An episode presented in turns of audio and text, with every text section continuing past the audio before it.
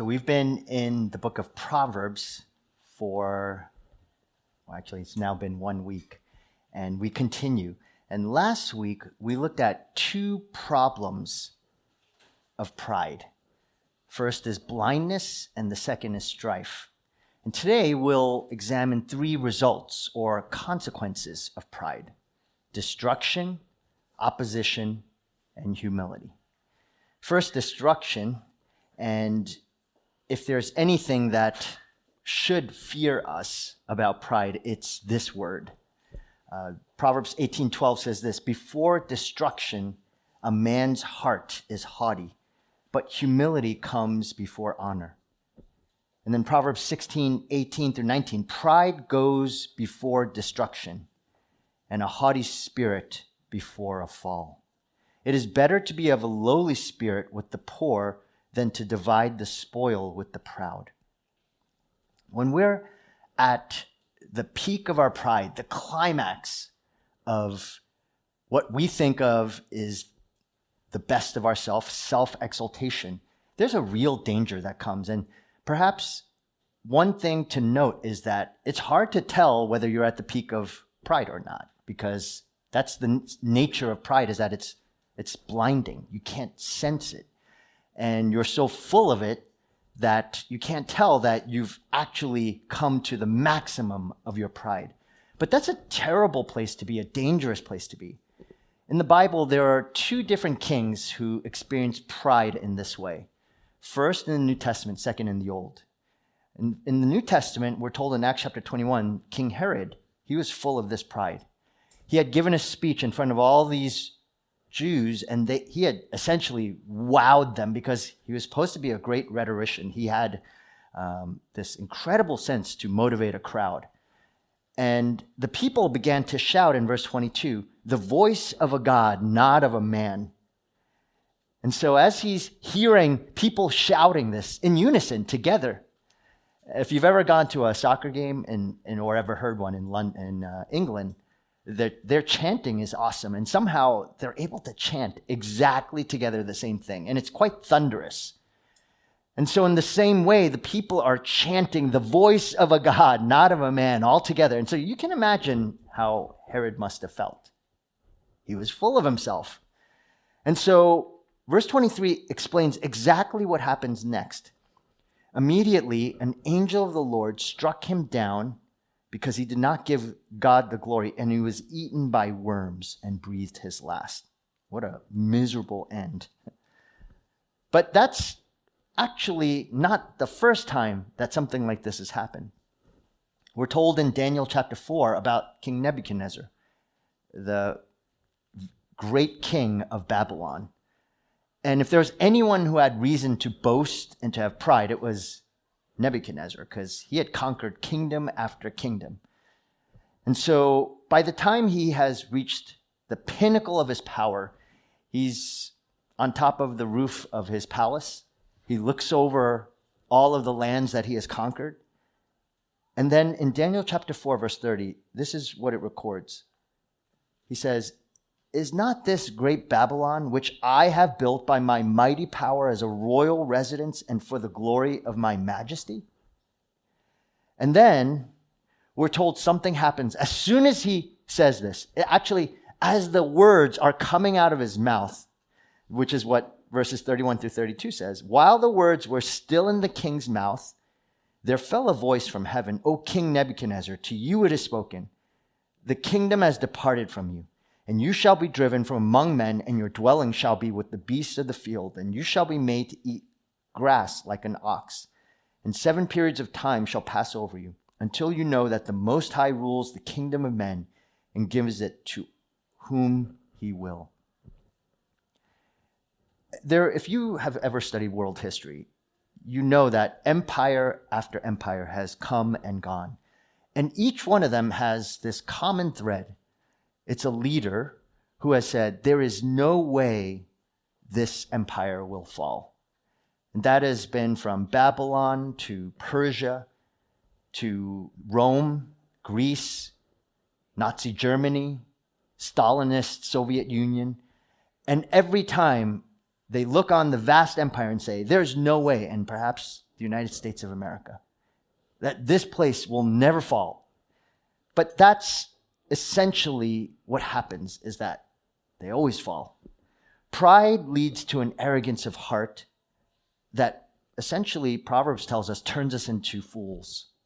And we become so full of ourselves and our thoughts, our ideas, and strategies, and plans, and knowledge, and intellect that we actually begin to believe this self deception. We begin to believe that we are actually better than we truly are. And so, like Nebuchadnezzar and Herod, it eventually destroys us. This is not just for the kings of the world and the presidents of the world and the dictators of the world. This danger is as prevalent as it is for us as it is for them. And it really reaches out to all sectors of life the religious and the secular. For example, the religious. Darrin Patrick uh, was a pastor, and this is what he said about pride. He said this in one of his books When we think of pride, we tend to think about arrogance, the guy who talks about himself all the time. But we don't often recognize it in the guy who spends his days worrying about his own success, even if he never says a word about it. They're both consumed with themselves, but their pride takes different forms. Pride is ultimately an inordinate focus on the self. He had actually said these similar words in a podcast that I was listening to. And the podcast was about his journey, his story.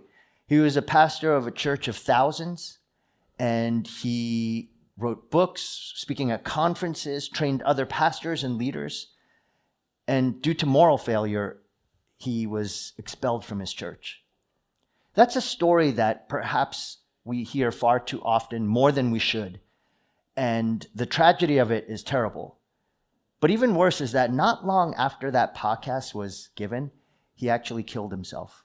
He committed suicide. So, with that in mind, look back at those words that he wrote. I mean, this is a man who was successful, at least from a religious perspective, from a Christian perspective. He was a man who preached the gospel, who actually saw people saved through his ministry. And yet, despite that, he found actually what one of the things he was sharing is that as he got more popular, it became more difficult to hang on to that popularity. That's you hear about that especially about famous people, singers, actors. I mean, how many child actors there are, people that you think, "Oh, they were so popular once and now they're no longer around." And when you hear those stories, and what he was saying is, you actually have to work harder to maintain that popularity. You have to go to more conferences write more books. And the, the sort of the pressure to keep that going, it ate away his soul to the point where he just felt as though he could not go on living. That's tragic, really. And so it's not just pastors and teachers, though, who need to be careful about this. The, the scourge of self exaltation is in all of our hearts we're tempted to want to control, to make sure that we uphold within ourselves our own identity, our own worth based on our own efforts. And in that sense, we essentially want to be God. And I've shared this before, but it really is a displacement of God as God in our lives. Either God is the Lord of your life or you are the Lord of your life. And the question is who is the Lord in your life? Who's on your throne? Who's in the throne of your heart? Biblical scholar Daniel Doriani, he, uh, I really like what he says about this idea of, especially about this quest for knowledge. He says, the quest for knowledge, even biblical knowledge, can lead us to trust in that knowledge rather than in God Himself. The thirst for knowledge can be laced with pride and vanity. The temp- temptations or idols that stand closest to godliness can also lead us away from God. All of us have things we want to know. Where should I go to college? Whom should I marry? What does the future hold for this relationship, friendship, this romantic interest? Will I have children? Will they be healthy, obedient, happy? The list is endless as to the questions, and we want answers. Don't you want answers to all those things that you're waiting upon? And if you're like me, waiting is really difficult. It's hard.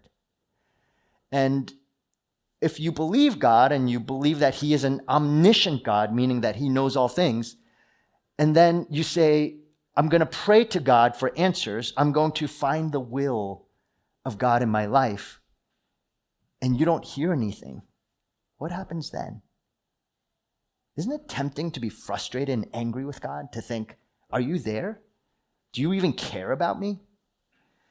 I don't know if you look and consider that that pursuit of knowledge from God is to say, I don't want to trust you, God. I want to trust the knowledge that you provide. I want the answer. I don't want to believe that you're going to provide it in due time. And sometimes the answer isn't necessarily what I want, it's what you know is best for me. But me being the God of my life, I say, I don't care. I don't care what you say. I want what I believe is good for me. And then we get angry. We demand answers from him. And we don't have any desire to trust him and to follow him. Where should I go to college? Whom should I marry? Um, what job should I take? And waiting and waiting. That quest for knowledge, even a perhaps a doubting knowledge. God, I have all these questions for you, and you don't give me any answers. And so I want it now. I want it in my time, in my way. And if you don't give it to me, then you're not loving, you're not merciful. You can make knowledge about God greater than God Himself. And I do believe that that is one temptation that Christians face on an ongoing, regular basis. When I was in seminary, we used to, um, a group of us used to cover our books with contact paper. I don't know if anyone do that. Anyone in this room ever? Yeah, I know you're not as strange as us uh, people who are seminarians, but we used to take, you know, clear contact paper with a cutting board and exacto knife, and we would take a ruler and cut out exactly, and then perfectly align the book, even squeezing out all the bubbles that happen, air bubbles. And we would, we did that because we loved our books. These are books about God. And you know, with that comes the fear of lending out a book because if you got it back and they creased the, the you know, the end binding, be so frustrated. Or if they writ, wrote in it or highlighted it. Remember, these are books about God. It's when you make the end goal, I want a nice book rather than what does it say about the Lord? And how can I share that? The quest for knowledge, now this is definitely the case if you go to seminary. Sometimes, I, have shared this before, but there were numerous times where different students who are preparing to be preachers and pastors, they wouldn't go to church on Sunday because there'd be a Greek exam on Monday. And so the end goal was not to know God, the end goal was to get an A in a class that talked about God. I know that you're probably thinking, well, that's ludicrous. But isn't it possible that you do that as well? Isn't it possible that the end goal of coming to church on Sunday is actually to get something from God? A healthy life.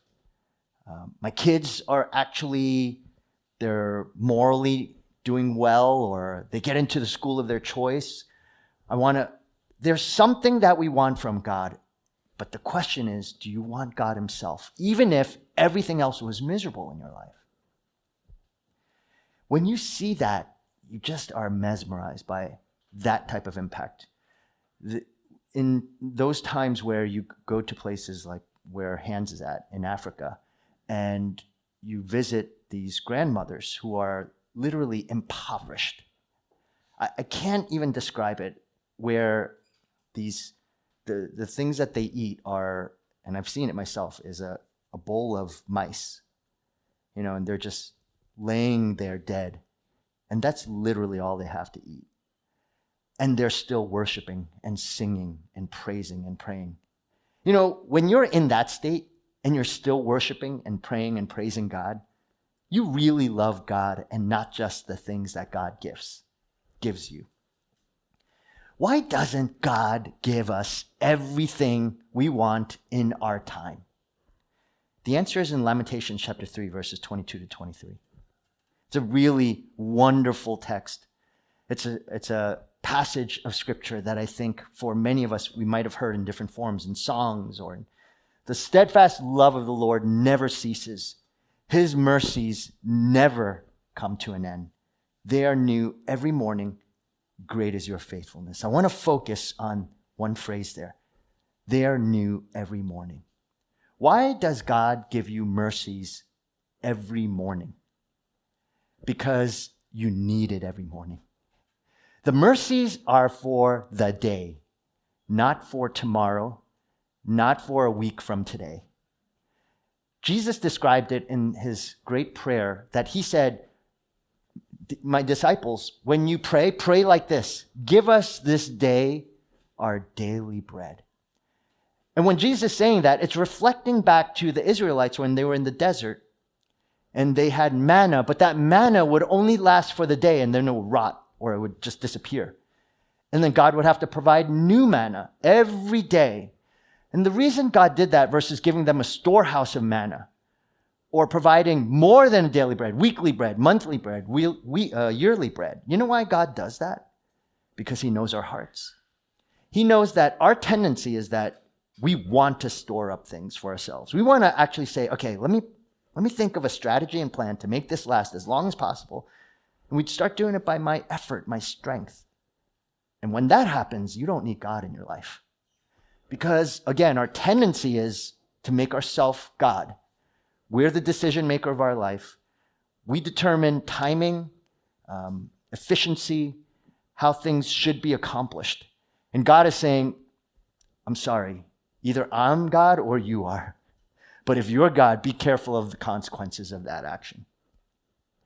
No, He gives us daily bread, new mercies every morning because the next morning, on that day where it is so hard and you just get through, you eke by, isn't it a grace that a new day comes?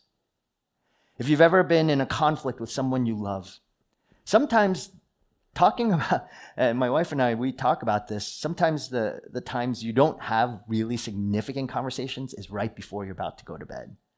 You're tired, you're worn, there's a lot of just a lot of angst, and it's dark out. And I know you, sometimes you just look outside, and when it's dark, it feels dark inside your house, but in your own heart. And you can have the greatest of conflicts, but then the next day, there's a newness. It's amazing how that works. But that's only a mere physical symbol of what is a reality, which is that God always gives you enough for the day to make it through to the next day, not to make it through to weeks, but to the next day because he is saying, I want you to hold on to me. I want you to trust me. I'm only going to provide just enough for you to make it because I know you. When you, de- when you get more, you depend only on yourself because I do. And so instead, I'm not going to always give you the answers. Again, there's so many parallels to parenting. There are times as parents, you, you say, for whatever reason, and there's some specific reasons, maybe due to dangers, maybe due to issues, where you don't talk about sex with a four year old. You say there's going to be a time, even though they ask, Mommy, where did I come from? Wait, how did I get here? And there's a time where you actually say, In due time, I will provide the answers. But for today, let's focus on today. If we who are sinful, limited in our knowledge parents can think that way, how much more a Heavenly Father who knows everything about us and who wants your absolute best, and that means to place you in a position of trusting Him. Can we trust Him? Can we trust Him with our knowledge? That yes, pursue answers, know and ask deep questions. But at a certain point, there's going to come to a, a, point where you're going to have to say, all right, now I have to trust you. So recognize that if you don't do that, that's when pride just kicks in and you come to your greatest arrogance, self exaltation. And the great, the danger here is destruction. You will be in a place where the further you push the limit of saying, I am God, I'm in control of my life, then get ready for destruction. Secondly, the second result of pride is that God is opposed to you. He's an adversary to you. He's your enemy.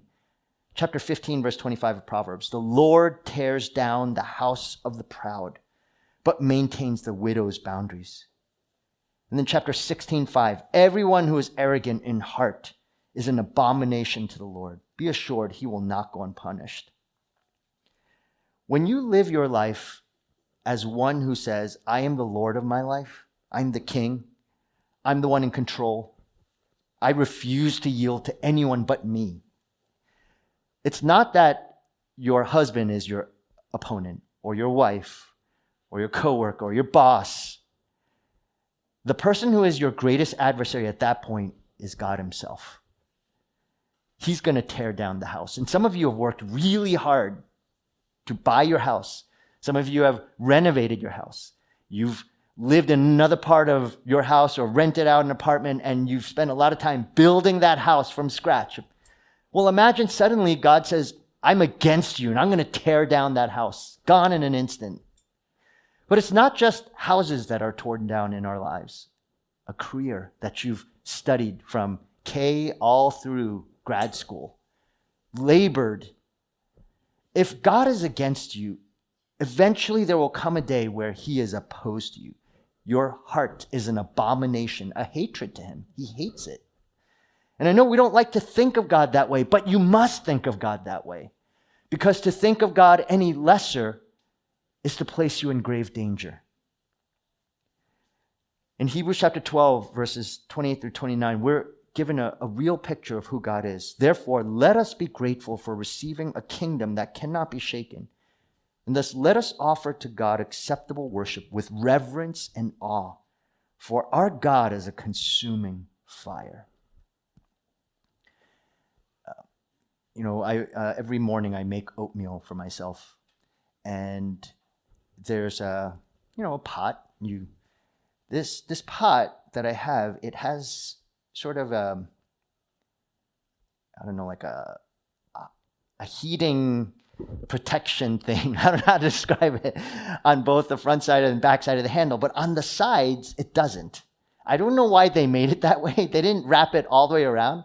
So when you grab it, it burns the side, just this line on the side of your hand. And every time I touch it, I always forget. This is, this is age. Every time I touch it, my instinct is to jerk back. This is a small little sliver of cooking oatmeal. You know, and I can't help but pull back my hand.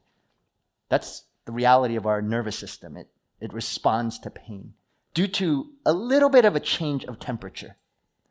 Now, think about this our God is a consuming fire. Fire is painful. That is one way you would say, I never want anyone to die this way by being burned to death. It's horrific. When you imagine that God, because of his holiness, and again, I'm not saying this because I think we have to have this terrifying view of God per se all the time. But I think if we don't have a true view of God in that way, then we just take him very lightly, as though he's meaningless to us. And we don't take anything that we do seriously. But if we examine this that God is a consuming fire. And then as well Hebrews 9:27 and just as it is appointed for man to die once and after that face judgment. Death is coming for every single person. It's it's sort of the um, I don't know if, I've shared this before, but when I first was doing pastoral ministry, I did a lot of weddings, but I do almost none now because I'm so old. No no young people want to ever be married by an old person like me. But I do more funerals because old people want an old person to do funerals. And I just hear more and more, and I know some of you are experiencing this today that the slow death of loved ones, parents, people around you, and they're taking their, their last breaths. And then you go to funerals and you read the biographies that are told at the funerals. They were born in this city. Oftentimes they talk about where they went to college. They graduated from here. They uh, um, went to this grad school. They graduated summa cum laude, perhaps. They started this company at this age, or they were, worked here and they labored here and they had this, this family. And, and then it goes through the list, and then it gets to the very end of the list, and then that's it. And it's gone. And no matter how long that person has lived, from one year old to a hundred years old, the reality is that we will face the Lord in judgment, who is a consuming fire. And if you face him with pride, Proverbs says, everyone who is arrogant in heart is an abomination to the Lord. He will not go unpunished. And I know you might think, but people are so nice. Oh, but pride, it is an ugly heart. And it's in every one of us. The way it ekes itself out, even in the smallest of ways, in thinking, I know how to control my life best. All you need to do is drive on the road and you'll see pride. Stand in line somewhere and you'll see pride. Go to Disneyland and you'll see pride. Pride is everywhere. And when we recognize that we're that person who stands before the Lord in judgment, know that every ounce of pride will go punished. It will be punished. Now, the thing about pride is that pride is really successful in this world. In athletics, so often we're told that you have to be a jerk in order to survive, in order to excel. You have to be arrogant and proud. Just listen to Michael Jordan's Hall of Fame speech, and you will hear pride. Um, we're told on the basketball court, in all different realms of athletics, it's all about being the worst person, being the angry person, being the person who has the foulest of mouths, being the person who is, ang- you know, just the most, who's going to vilify everyone around them. That person is going to excel. Is that true? Sometimes the answer is yes. It's also true in the workplace. The person, and you perhaps know this, and maybe you're even this person. If you act in a certain way, if you take certain shortcuts, if you know the right people in a certain way, you can excel in your workplace. And some of the, the people who have excelled the most in the military, in politics, in law firms, in business, are some of the worst people in the world with the greatest amount of arrogance and pride. That's in education, in science, as an engineer, success often does come with arrogance of heart. So, what am I saying? Should you take that road? If you want to succeed in this world, maybe that's a road you should consider. But if you believe God's word here, the Lord tears down the house of the proud. And then chapter 16, 5. Everyone who is arrogant in heart is an abomination to the Lord. Be assured. Don't think this is something that could happen. Proverbs is saying it is definitely going to happen. You will not go unpunished if you are proud and arrogant before God. So, yes, there are kings like Herod and Nebuchadnezzar, Pharaoh, Satan, who is succeeding so well for so long. But there will be a day where there will be a reckoning. James 4 6 says, God opposes the proud, but gives grace to the humble. So, yes, you can succeed in this world. Yes, you can actually make a lot of money, be at the top of your class, at the top of the business world, the CEO. You can excel in all different ways. But when you are taking your last breath and you see the Lord face to face, that pride will not go unpunished. And the punishment of that pride, seeing God as a consuming fire, it, it will last forever. Forever. We're not talking about a decade or a century or a millennia. We're talking about forever, eternally. And there are so many souls that are saying, along with the parable that Jesus gave of the rich man and, and Lazarus, where he's saying, Why didn't I listen? Why did I spend so much of my life building barns when I gave away everything? The final result of pride will be ultimate humility. Proverbs 16:5 says that there is an assurance, as we saw, that pride will always go uh, punished. And then Philippians 2 9 through 10 says, Every knee will bow before Jesus. The word every is really important. It means all. So all people will bow before Christ one day. When he comes again, there's not going to be a people who bow and the other people who don't. It's going to be some are going to bow because they bow in awe, in reverence, in wonder, in delight, in joy. And there are going to be some who are miserable and angry and rebellious and resistant, but they will be forced to bow. But everyone will bow. Everyone. And that's Paul's point in Philippians 2. The humble knows that because everyone bows, that this is the God we can worship. The humble are always wanting to trust God. Proverbs 29 23. One's pride will bring, him low, but he who is lowly in spirit will obtain honor. This verse is repeated throughout the Bible in many different ways. Humble yourselves before the Lord, and he will lift you up.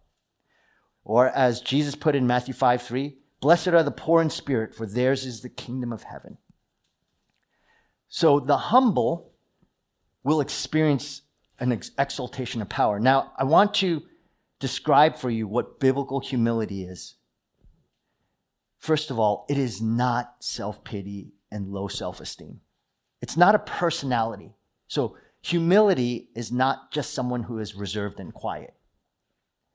In fact, you could be full of self pity and have really low self esteem and be full of yourself. Because that's what self pity and low self esteem is it's all about self. It's just as proud as the arrogant person who is boisterous, rambunctious, and who lives their life pressing other people down. The self pitying person is equally pride to, proud to that person.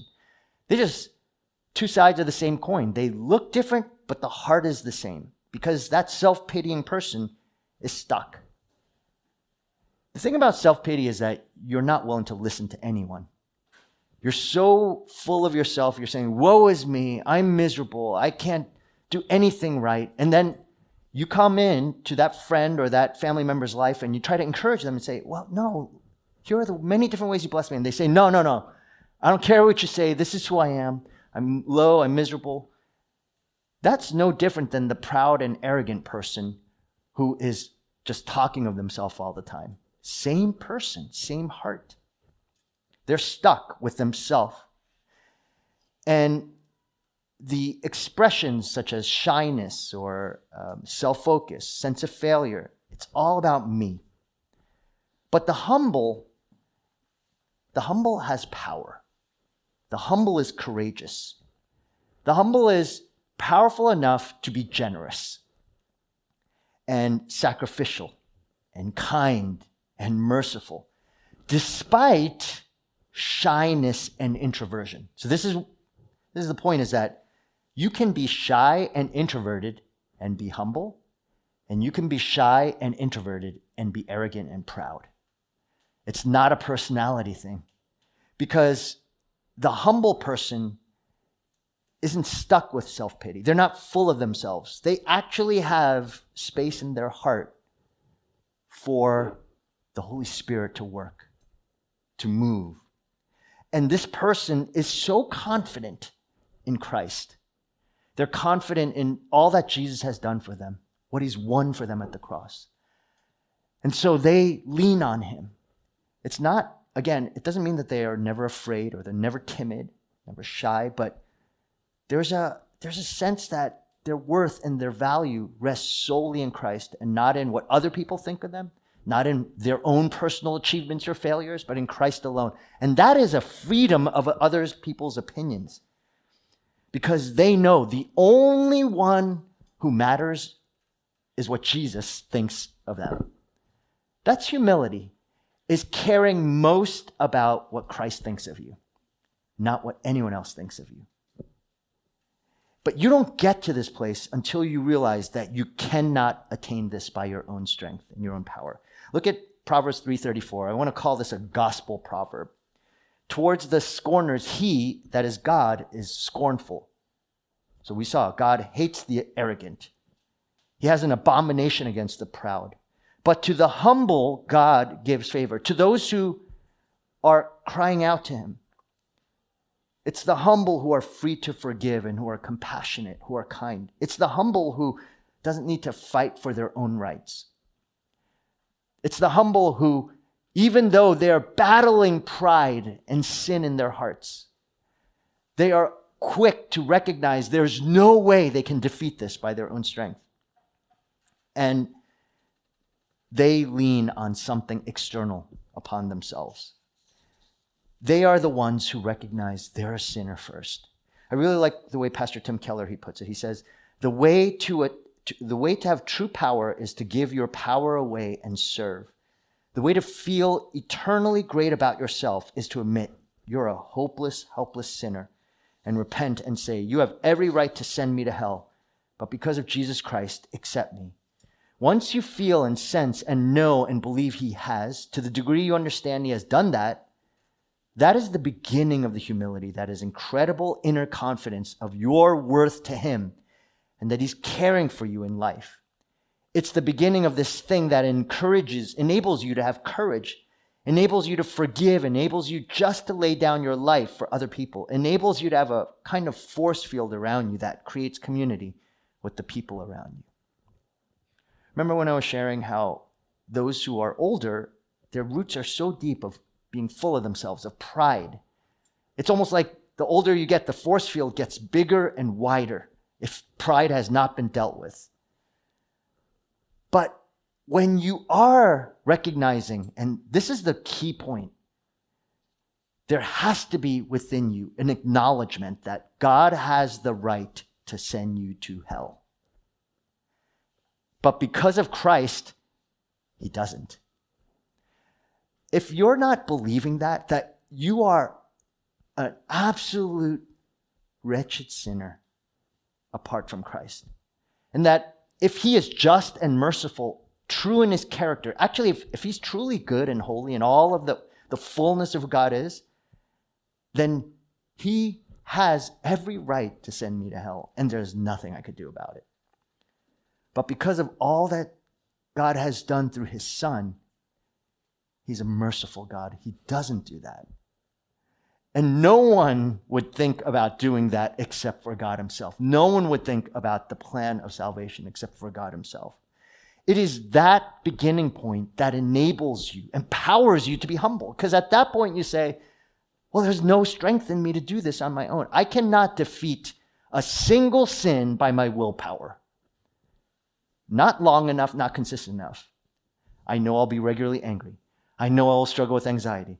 I know I'll struggle with lust. I know struggle with um, absolutely everything that draws me away from God. It's just impossible for me to turn. It has to be me. It has to be the Lord. And I need to surrender my life to Him. And I deserve everything that I get. That power is what starts giving you the actually the enabling power to forgive others, to care for others, to be sacrificial towards others, to be merciful and kind. And that, as Tim Keller is pointing out, is what draws community. Because when you're, when you're surrounded by a bunch of people who are not regularly trying to put you down or thinking they're better than you, suddenly everyone want you just start being drawn to one another, serving one another, loving one another, and serving people outside. It builds that community, the humility and power of the gospel. But the proud can never see this because they are so full of themselves that their only road is to think of themselves better than everyone else. But the humble always believes he deserves condemnation.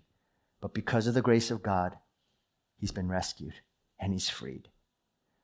Let me just close with this. Paul says in Philippians chapter 2 4, let each of you look not only to his own interests, but also to the interests of others.